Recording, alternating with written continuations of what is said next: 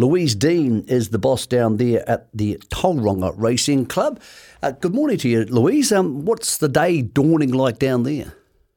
Oh, it is absolutely beautiful. We've got a still morning, clear, and the sun is already out. So we're looking forward to a, a fine day for racing for once. So that's fantastic. Well, you get a few people on track today. Have you got any sort of functions or any sort of hospo, or is any of the sponsors bringing some people along?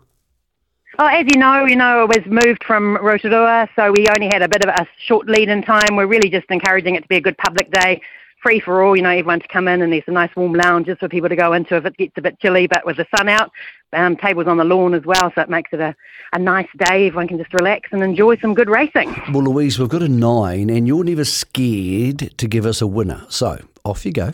Ah, and the track is, I'll just say that the, we had some rain on Thursday night. We had seven and a half millimetres, but before that, we had about nearly 10 days without rain. So it's, the track is looking amazing. We put the Verti-Drain through it a few weeks back, and it's just come up absolutely beautifully.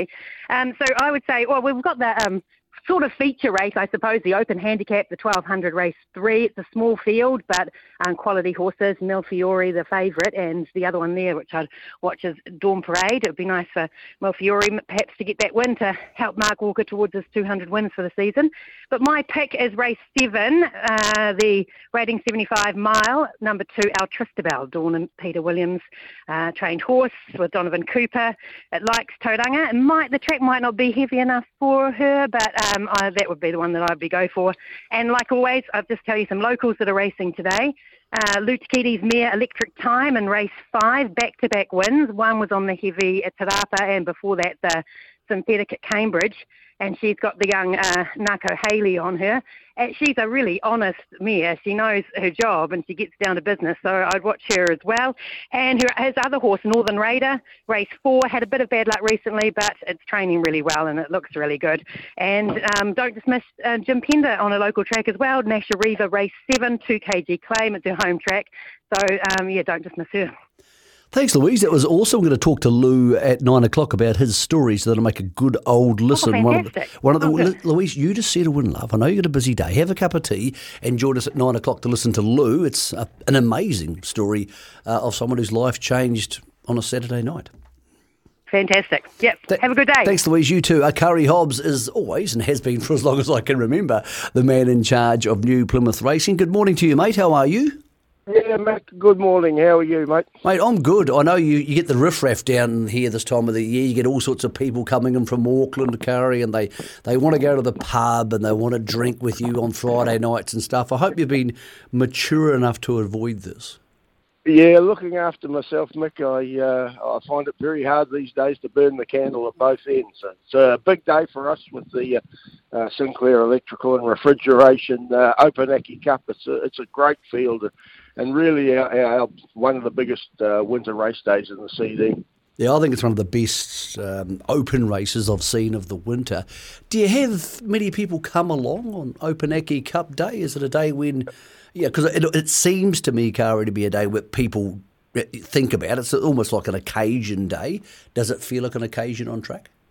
Yes, certainly does, Mick. Uh, we run a, run a good punting competition as well. We're going to have about 80 teams uh, so that's really going to help our on-course turnover uh, from people from the South Island, people from Auckland. Uh, six or seven guys came down from Auckland with their wives, making a uh, making a weekend of it. Uh, no, you're absolutely 100%. It's a it's a real occasion, and here at Taranaki Racing, we really look forward to it. I was surprised it came up a nine this morning. Has there not been rain in the last couple of days? Yeah, no, we we had uh, 35 mils of rain this week, and uh, we we had some when Thursday, overnight Thursday. So we had no rain yesterday, no rain today, and quite a wind. Uh, it's not going to be a bottomless heavy, uh, Mick, and it wouldn't surprise me if we had an upgrade to a, uh, to an eight. Uh, I think they're going to run somewhere around 114. Uh, we haven't been in this raced on this track for two two and a half months. Uh, so early on, I think the rails will be and handy will be the place to be. I was looking at a horse like Wessex in the feature of the day and thinking, okay, the wide barrier draw by that stage may not be a concern. Nobody knows that track better than you. Are you thinking it may not play like a true winter track? I, I don't, it, it won't be bottomless. Um, it, it's in good nick. I walked it. Uh, our, our course manager's away in Auckland playing bowls, so I did a penetrometer Friday afternoon. It's a great nick, um, and and for this time of year, it'll be a great track. All right, you know the locals. You hear all the chat. What's a winner down there on Opunake Cup Day? I think just ask me's relation, Mr. Didgeridoo with blinkers on. Uh, I, it was a very impressive first up, not so good second up. Uh, I've seen it uh, timeless times during my tenure down there. Alan puts the shades on and they grow a leg. So Mr. Didgeridoo for me. Talk about your tenure down there. You've been doing this as long as I can remember thinking about New Plymouth racing of both codes. So, how long have you been part of the building down there, Carey?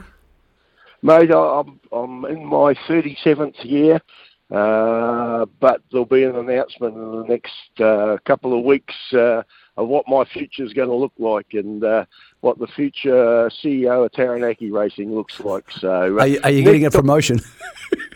yeah, no, no, uh, no.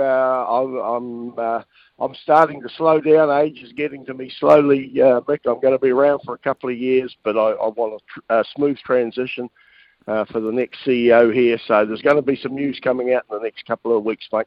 Mate, if you leave, can we just ring you randomly on Saturday mornings and annoy you anyway? Absolutely, mate.